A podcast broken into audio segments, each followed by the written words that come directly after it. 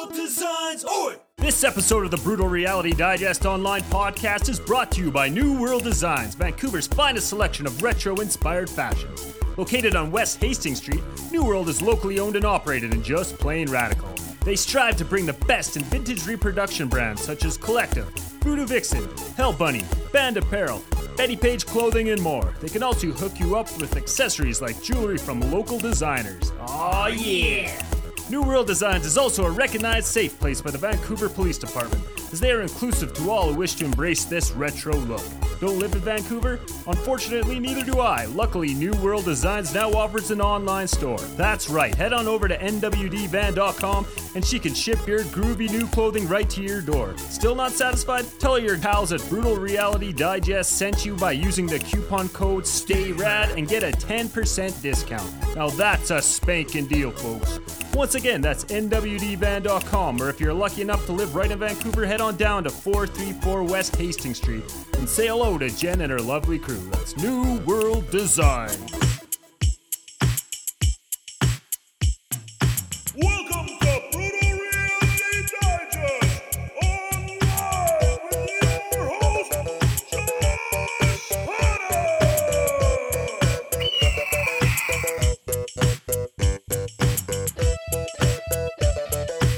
online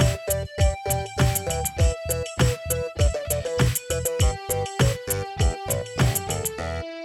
Alright, what's going on, everybody? Welcome back to another edition of Bird Drop, the Brutal Reality Digest online podcast. As always, I'm your host, Josh Hotta, and I am pleased to welcome my fellow brute, Stuart Old, to the show. How you doing, buddy? Doing great. Good morning. It is a good morning, and it's an even better morning because we are pleased to welcome the author of Tapping the West, Scott Messenger, coming all the way from Edmonton, Alberta. How's it going today, man? It's going really good. How are you guys doing? We're doing well, man. It's a beautiful day here in Red Deer. The sun's shining. It poured rain all night, which it can happily do because I was sleeping. Looks like it's going to be a great day. Yeah, it does. Yeah, it was a heck of a storm last night. There was a couple of crackers going on outside last night, waking me up. So if I say anything a little crazy, I'm going to attribute it to a little bit of lack of sleep. Fair enough, man. It's been definitely been a strange summer for a number of reasons, but it's actually been pretty nice here in Red Deer the last month or so. We've been finally getting that summer weather just in time for summer to end. Yeah, no kidding. Yeah, so what's going on in your day today? What's on the docket? Well, we're actually going to get ready to go on a short trip here with the family just to get out of town, maybe get down to Jasper or something like that. Hopefully hit a few breweries along the way. Just before the kids get back to school and that kind of thing. But weather's looking all right. And like I say, I think the beer is going to be pretty tasty along the way too. So I'm pretty excited about the whole thing. Dad, you got any breweries in mind that you're going to be hitting up? Well, out towards Jasper, there's Apex Predators on the way just outside Edson. Folding Mountain is one I'm going to focus on as well. Possibly make a stop at Jasper Brewing Company once we're inside the park. That's probably about as far as we'll get for this leg of travel anyway this time of year. Interesting side note about Apex Predators. They actually changed their name. Was it last year? Yes. Did you encounter any of that in your research for your book? Yeah, I heard some of the stories about that from other brewers, and it sounded complicated, and I decided not to weigh into it. But it sounded unfortunate to me is really what it came down to. It's I think that's hard, I imagine. I've never talked to them about any of this, so I'm talking a little bit out of turn. But I imagine it's hard to go through once you've been a well-established brewery for a while under a certain brand, and then you have to make that kind of change. Mm-hmm. You know, the nice thing is the contents of the cans didn't change in any way, and the beer is still absolutely fantastic. But still, that's part of doing business sometimes. And I guess that's the reality. Even in the beer world, sometimes it can be challenging. Yeah, because they used to be Bench Creek Brewing, correct? Right. And then all of a sudden, because I worked at a little craft beer liquor store, and then all of a sudden it's like all the branding changed. I'm like, what's going on here? Yeah, I know. Yeah. But, you know, I suppose it throws everybody for a loop for a little while, and then, you know, word gets out soon enough, right? And the nice thing, too, about the community, the Alberta craft beer community is you know, people will rally, I think, around those who need support and deserve the support. So I'm guessing that that probably came to their aid. You know, I certainly wasn't about to stop drinking their beer because they changed their name. Like I say, they're one of the one of my favorites anyway. So speaking of rallying, if you've got a few breweries on the list for your trip, and you've got the family out there, are you all beer drinkers? Is that right? We are not. I'm the only one. My wife doesn't drink at all, and my kids are tiny, so it's basically just me testing their patience mostly. You know, hopefully we can bring ice cream for the kids or something like that, and a coffee for my wife or something, while they all you know. I do my best as to not drag it out, if you know what I mean. There's a little bit of a balance to be struck, and you know, it's a family vacation though, and it should be fun for everybody, including Dad. So you know, that's kind of how it is too. Well, I guess since you've had the book published, can you still use the excuse that it's sort of like you're doing work, like it's professional? It's all validation now. Validation, everything is in the book. I guess a little bit. It's just part of enjoying having gone through and done that work, and to sort of be able to go out to a brewery and not be thinking about what I might have to say about it later on. You know, that said, it's, you know, you're always sort of thinking in the background. There's probably another book that I'd like to put together at some point, and so you're just sort of filing things away mentally at this point in time. Although my memory's super terrible, like my memory's as bad as my penmanship. So if you combine those two things, you're screwed. You'll never be able to write a book. But so if I can tap something out onto my phone or something and think about it later, then that's. I'm not saying it's not going to happen, but for the most part, it's just go out and enjoy what, you know, these amazing brewers are doing, right? So. Yeah, absolutely. So let's just introduce the audience in case they're not familiar with your work. Like, so what's your background? I just kind of looked at your website, and it's quite a laundry list of publications that you've been published by. So how did you get into the writing world? It's a long story, and I'll make it very short for you.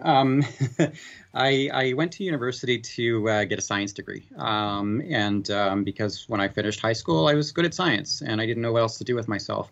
And I didn't do a gap between, and that's the one thing I'm going to tell my children when they get older, is to try to take some time between high school and post-secondary, just to get a sense of what you want to do. So anyway, I went into university, got my science degree, wasn't too into it even when I was doing it, took some writing classes on the side because I always had a bit of an inkling about wanting to do that kind of thing, whether it was, at that time, it was mostly fiction. I wanted to be a fiction writer, right?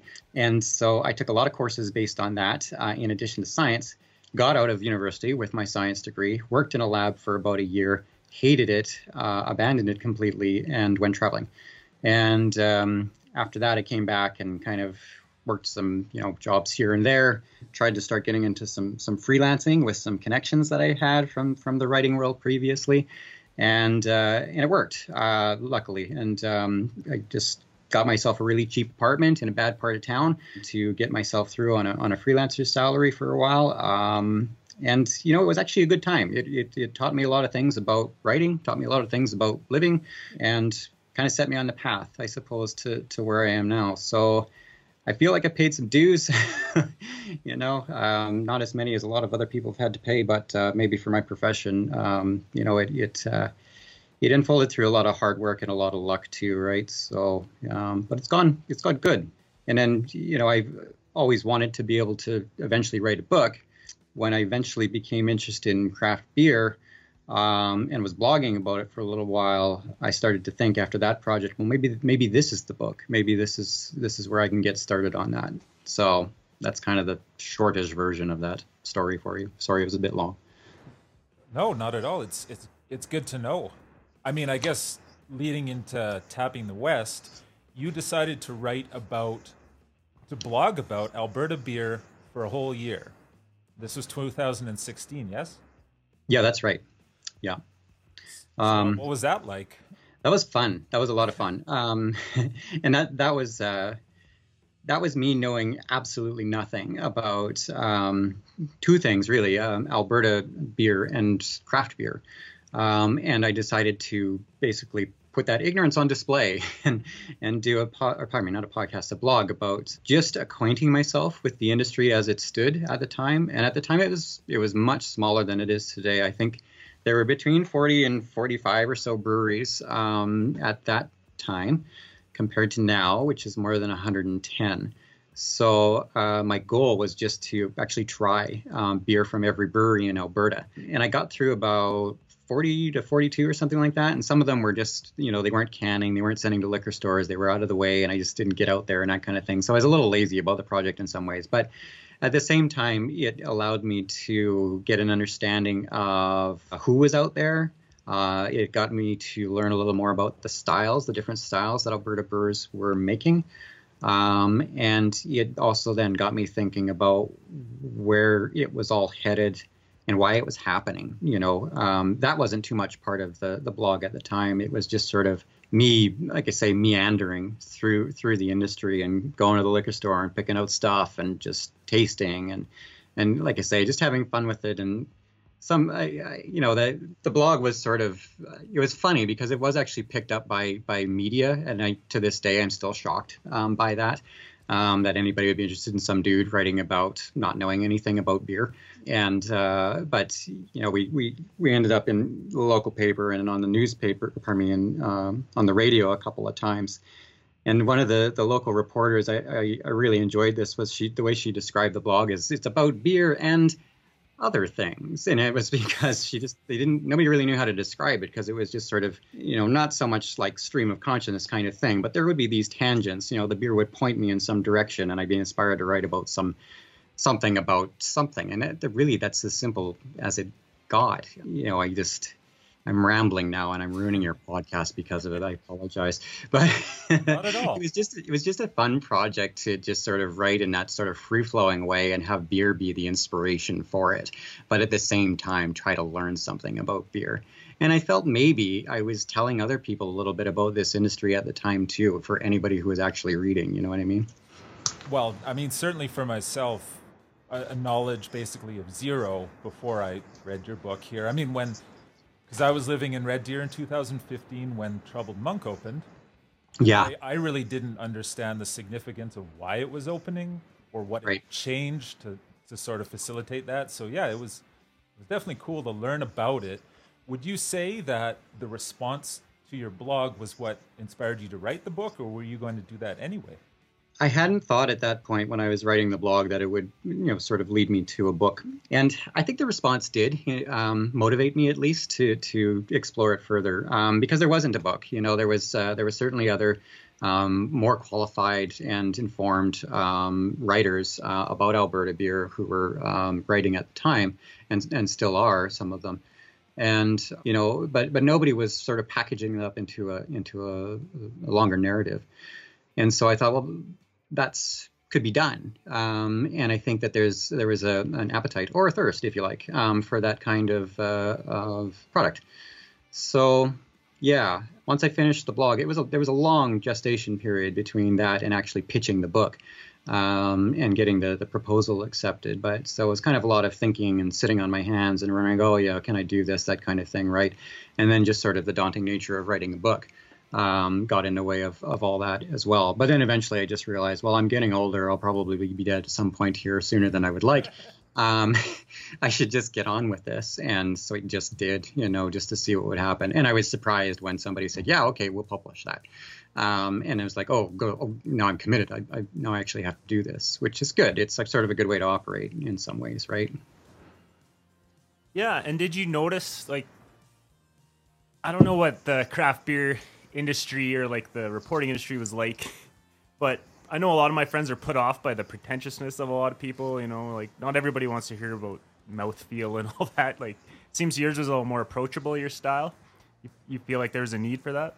Yeah, I think there was a need for it for sure. I don't read a lot of beer reviews, you know, I guess I don't feel one way or another about people who write reviews that way. I think I think if they had the talent to taste beer that way and then be able to find the descriptors to accompany their reviews, that's great. And there are people who go through the beer judging programs and they get certified and they actually have the taste buds to pull it off. I don't.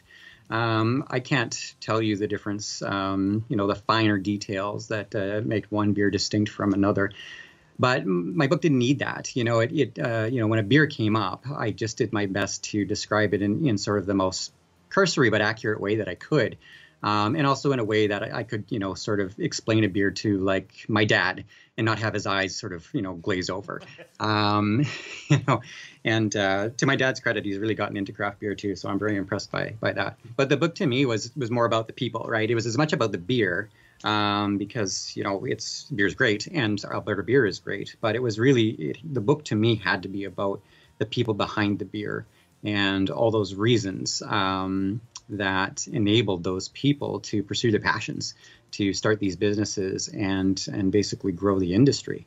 And I also felt that, that kind of book would be the sort of thing that readers could relate to, because it's a book about people. It's a book about their relationship with beer, their relationship with others, which is, the kinds of stories I think that we want to read about anyway.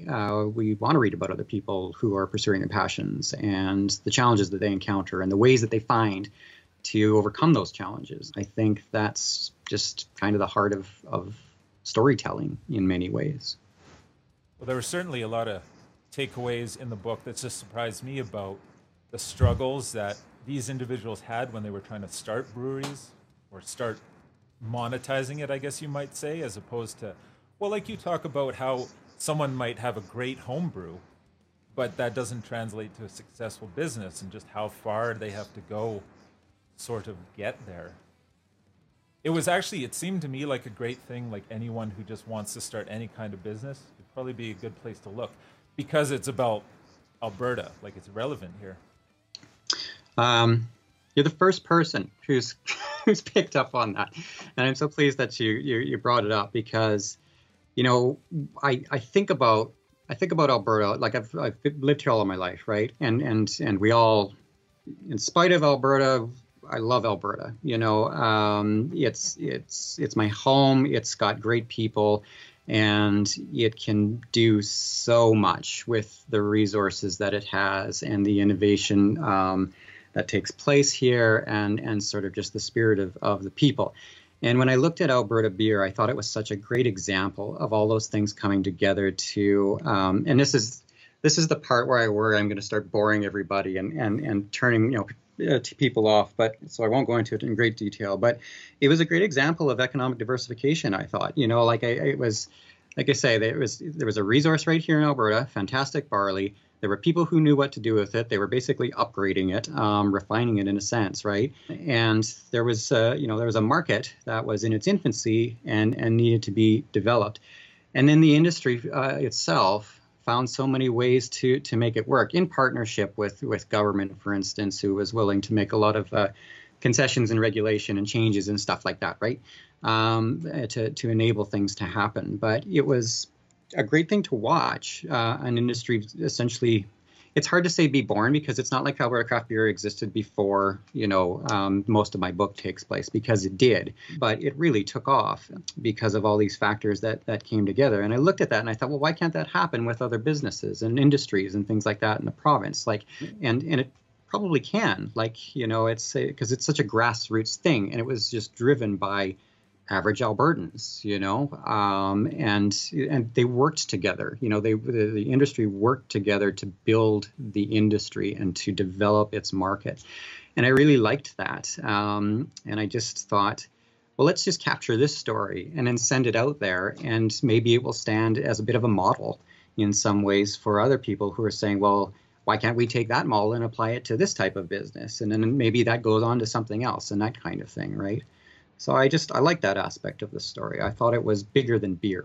Yeah, I think that part of it is bigger. And I was actually wondering, and maybe this is a closely guarded secret, and you can tell me that, but if you've sort of stumbled across other niches, I guess, in Alberta that you feel might go the same way or could go the same way in the next couple of years here? That's a good question. I haven't thought about that. You would think that I should have thought about that. But I was so focused on the beer, and then I was forgetting everything, and then I couldn't read any of my notes because my penmanship is so bad. I think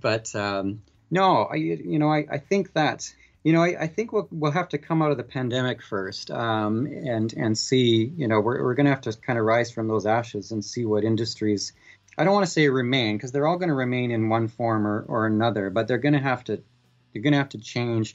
They're going to have to figure out how to be more efficient. And, I think once they do that, they could look at something like Alberta craft beer and apply some of the things that worked to their own unique situations, right? Like right now, everything is in such a state of disarray and everybody's just trying to figure out, how are we going to get through this? What if there's another lockdown? Oh, my God. That kind of thing, right? So I think you're right. It's going to be a couple of years before we can even begin to address that question. Yeah, I mean, there's no question that is going to be a factor, but at least it's something for people to be excited about, if they read your book, or if they just hear about it through the ether. Like, people in Alberta can do really cool stuff. And oftentimes we don't appreciate what we're sitting on, like, because for whatever reason, a lot of this stuff just isn't known, like what people do here and what they can do. It's just like, it's something you hear about in other places like Portland or whatever, right? In the case of beer. That's a good point too. And if I can interject, we're finally at a point as well where people are willing to embrace what we do have here.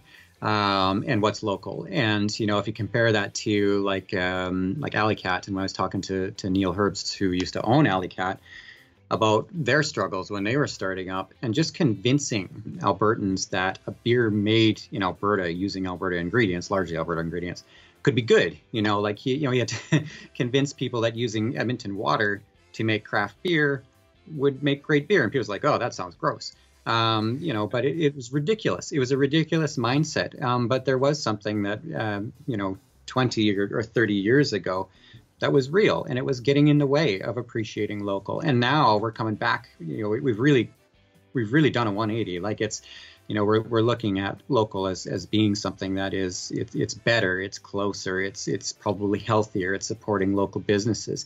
And maybe the thing that will also help coming out of the pandemic, too, is we're going to get that much closer to all of that, right? Like, even now, like, the push is just buy local, support everybody you can support locally, if you can and if you're able. And I think that's actually happening. We're seeing it. We're certainly seeing it in craft beer, the industry right now. Like, there's breweries that probably, were close to not making it, and they have made it to this point anyway, because of community support. People are rallying to that cause, and I think the pandemic is going to advance that line of thinking, and people will even more strongly embrace what it is that we're making right here in the province, and I think that's a really good thing.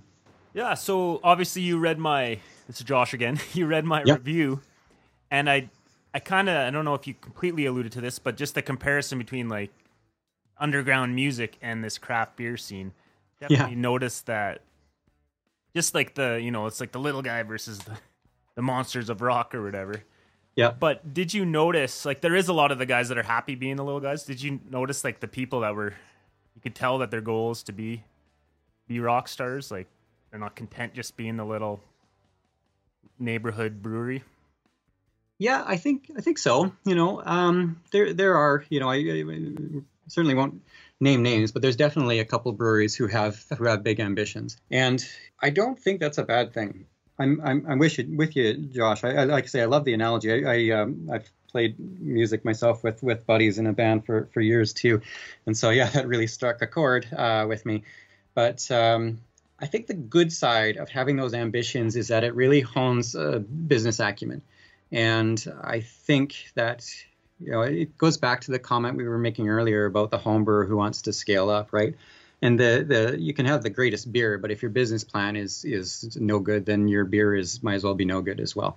And if you can have those business plans where you might be aspiring to at least grow, and like, you have to, you just can't run a successful business otherwise, and then you can contribute to the industry as a whole. There's one guy I was talking to out of Calgary there. I don't never know if I'm saying his last name right. Don Say. He's like Don a consultant. Yeah, Don Appear. That's right. Why was I bringing him up? I think the way you're saying it's he was talking about the growth of like taking from the for like the bigger, more widespread beers. I think he said cap on that maybe. Yeah, that's right. Yeah, like that's right. Like, there's only going to be room for so many. You know, his point of reference was Big Rock, right? And there's only going to be so much room for Big Rock sized breweries in Alberta, and you know whoever gets to that point next should be fine. And maybe there's another one who will actually get to that point as well, and there might be room for that. And then there won't be, you know. But I think even the local neighborhood place still has to have, you know, a pretty solid business plan to serve its local neighborhood and make sure that they can do that. Make sure they're not running out of beer all the time, you know, that kind of thing. Like, you know, it's still like it warms my heart to think that there's very small breweries who are opening up to the point where they just have, you know, the most just the most basic equipment and capacity to open up and serve their local neighborhood and then run out of beer, you know, because it hurts to show up at a brewery and hear that the beer has run out. But at the same time, it's like, well, good, you're being successful and people are supporting you. But is that sustainable? It's hard to say. Dog Island started out that way. They were running out of beer with their first batches, and now they're a very large brewery with a lot of capacity. So they did find a way to get through that. So, you know, maybe it works, but I think you have to aspire at least to some point. Like even if you're an indie band, like you got to aspire to sell some T-shirts or something like that, man. Like, you know, and it's got to be. Otherwise, you're not gonna be able to keep doing it. You know what I mean? That was a really long rambling answer. I apologize, but I just think you gotta do some homework besides just make great beer. Yeah, I mean, I think you actually made that point pretty like clear in the story that in the book rather that people have a lot of homework that they have to put in, a lot of paying dues that they have to do. In fact, I think it's no less than 3 times you mentioned like you're interviewing someone and you write about their gray hair. Which I actually wonder if you've got any sort of flack about that because you always point it out. But it just goes to show it ain't free. And also, you wrote that enthusiasm can make one do crazy things. All these people have a passion pushing it forward, which should be, I think, inspiring to people who want to do something with what they're interested in. Mm-hmm. You know, it's very possible. Yeah, I think it is possible. And, you know, again, if you've got it, and maybe it's a matter of surrounding yourself with the right people too, eh? And like if you don't have this, like if you're the brewer and you've got these great skills for brewing beer, like you may not have the other skills. You may have to bring those people in. And I think that's where that's where the real business building comes in, you know? And I think and my only experience is business. I was an editor at Alberta Venture Magazine years ago before it went under. And so that's, you know, I can't pretend like I'm some kind of business person or entrepreneur, but, you know, I've spoken to enough of these people and know enough about what it takes to fail and what it takes to succeed. It's not terribly difficult. It's just a willingness, maybe sometimes to admit, I don't know what I'm doing with certain aspects of trying to make this succeed. And it's the same with any business, right? Like it's not just beer. Yeah, I think if people are willing to do that, you can go a long way. And in those in those smaller centers where everybody knows each other, that's going to go, you know, like a smaller town in Alberta where everybody knows each other, that's going to go even further, right? Like, cause you'll have that support. It's just a matter of not letting people down. Yeah, it was nice to read about how many like breweries and brewers actually support each other, like literally during the tough times instead of, it's not maybe the cutthroat atmosphere that you would expect from a small market or a growing market. It's not like that at all. The challenge seems to be that, like being in the black and not in the red. Yeah, and I think most brewers will tell you that's not going to happen for a long time. Like there's going to be a lot of years where it's just you're not turning a profit for a while. And because my understanding from talking to people in the book is the margins are very slim for making beer. So I think there's also that understanding, you know, going into it that you're not gonna be a rock star anytime soon, and you're gonna have to pay dues, and you're gonna have to serve that local market, and just make sure that you're being consistent and doing things that are going to keep bringing people back. Yeah, Stuart and I were just talking, and you kind of do mention it a bit in the book. It's like, I don't know if it's the generation, like me and him are millennials, okay, and we go to a pub and like, well, what's local, and we'll try the one we haven't tried yet. Whereas, you know, my dad goes, give me my, you know, my Labatt's Blue every time, right? There seems to be no brand loyalty. So I don't know if that, do you consider that like helping the industry grow, or do you think that's going to hold us back? The lack of brand loyalty to craft brewers, you mean? Yeah. Do you think that'll be like an opportunity for more places to get out there? Or do you think that'll be like you kind of said, there'll be a saturation point where there's just too many and there's just going to be nowhere to go for them? I think it's a good thing to push the industry to continue to innovate, because I think that, yeah, that's the reality. Like, you know, somebody comes out with, you know, the latest hazy IPA and somebody else says it's amazing and you got to go try it, right? And it's not as if, you know, you're feeling as if you're abandoning your favorite brewery to go and try their beer. You just, you know, it's almost style driven, you know. And I like that aspect of it, because it also opens up the market to any small brewery. You know, if any small brewery comes out with an amazing beer that week and everybody wants to try it, everybody's going to go try this small brewery, right? Rather than say, oh, who's that small brewery? We've never heard of them. Who cares? You know, that kind of thing. Everybody's willing to give it a chance. And I think that that's fantastic. I think it'll keep driving innovation too, right? Because we can only drink so many hazy IPAs. You know, I love them. I think I'm getting a little tired of them. I want to see what's next and that kind of thing. And so it will keep pushing breweries to do crazier stuff, more interesting things. And I think it's good for the industry. It's also good for Alberta beer as a whole, because word will get out about the diversity and the experimental nature even of the industry in Alberta. You know, there was one review that I had out of BC, and one of the things that stayed with me from that review is the fact that he said, well, here's a book that may actually cause some of us BC beer snobs, his words, to look at Alberta beer now. And, you know, sure, there's a book that will do this, but the beer will do this too. You know, once people get a taste of something interesting from Alberta, it's going to change their perception of the entire industry. And it's only going to take one beer, you know, in a lot of cases, right? Unless you go back to the next beer and it's crap. But it can really go a long way, I think, to opening up the market beyond Alberta borders. And that's going to be that's one of the next stages, right? Like, that's got to be one of the next challenges, is try to keep growing within Alberta, but then also moving the beer outside Alberta. And we cover that a little bit in the book too, about how important that is in a number of ways. But yeah, I don't see the brand loyalty thing as being a big issue. I think it's not a bad thing for the industry. It's a great thing for drinkers, right? Yeah, we're definitely winning in that equation. Yes. We do. That's all that matters. Yeah. So yeah, obviously things are completely screwed up due to this pandemic, but you think like what's the word, like unique tap rooms, like before all this happened, but like for instance, like I don't know if you can't remember if you mentioned them, but like Revival, Brewcade or whatever they call it in Calgary, right? Like an adult, you know, like stand up video games, and then like Analog in Edmonton, your hometown, like they got their shtick is that they're video games. Like, you think like things like that are going to be important to stand out? Oh yeah, I think so. You know, I think like the tap rooms have become such an important part of the development of this industry as well, and even just the laws that change to enable the tap rooms to take off in the way that they have has made a big difference to growth.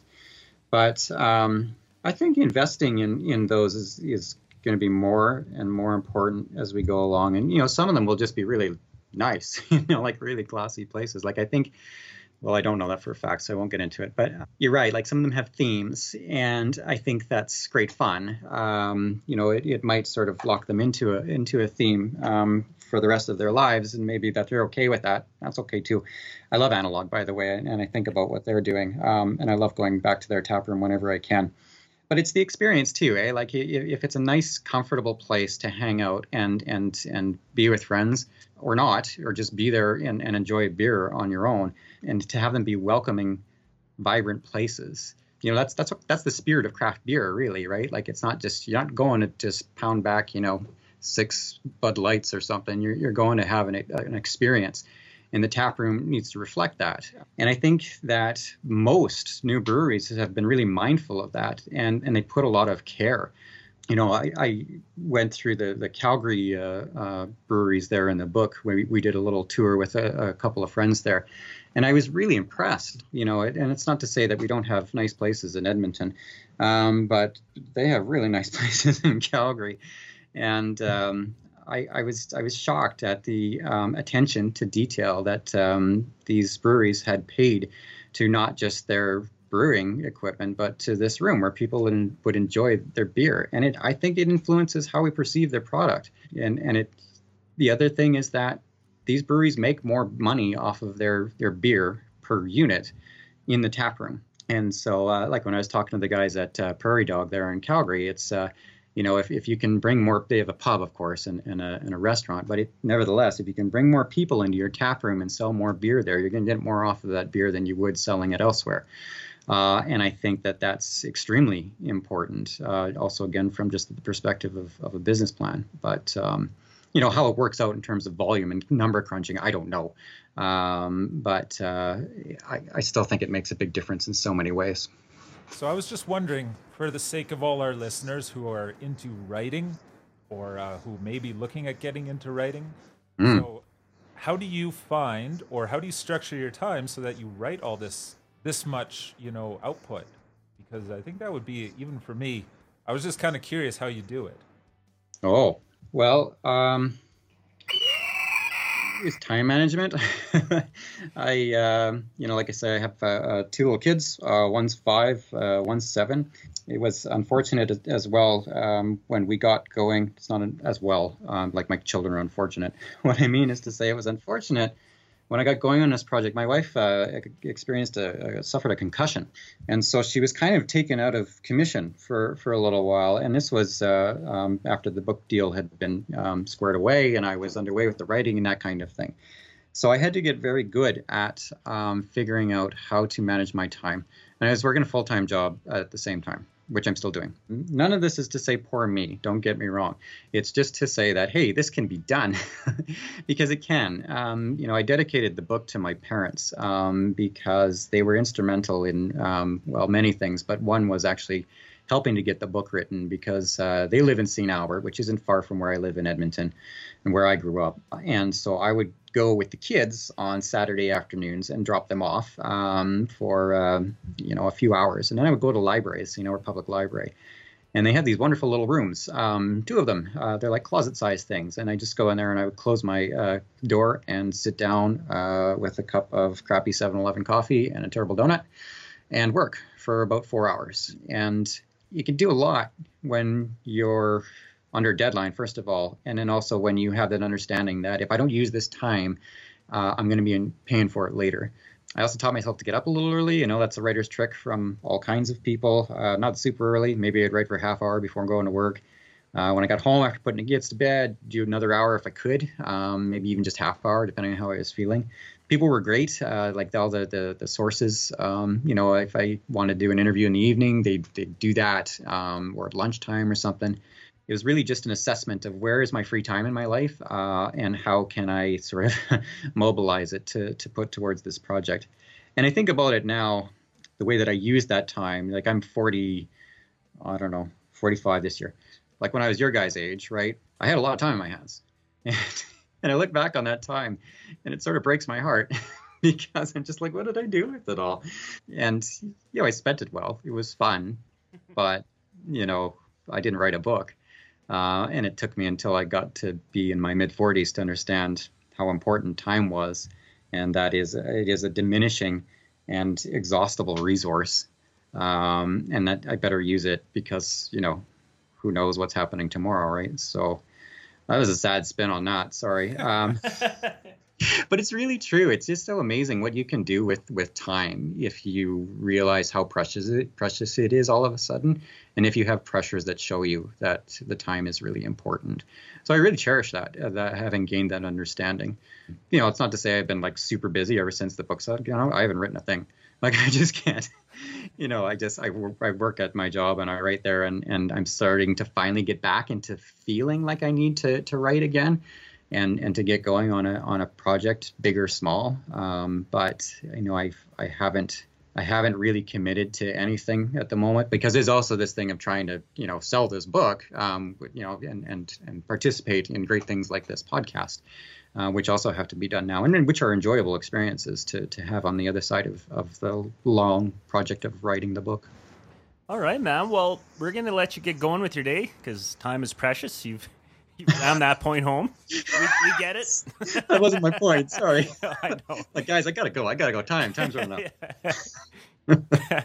Well, we do appreciate you taking the time, and anybody listening, I would highly recommend this book as it's informative, and it's, I don't know, I found it really enjoyable to read. What do you think, Stuart? The same on all those points. If you enjoy beer, you should enjoy this. Thanks, guys. Yeah, do you have any final remarks for the folks at home before we let you get on with your day? No, I'm just really grateful to have had the opportunity to speak with you guys today and to be on the podcast. Thanks for that, and yeah, I've talked your ear off, so thanks for indulging me. Well, man, thanks very much for coming on, and best of luck on your journey at the breweries with little kids and a wife who doesn't drink. I'll do my best. Thanks so much. Thank you. Take care. Bye now. Yeah. Thanks again for tuning in to another episode of Bird Drop. Make sure you're checking out all the supplementary articles on brutalrealitydigest.com and in the zine itself. Don't have a copy? You can subscribe on brutalrealitydigest.com. See you again soon.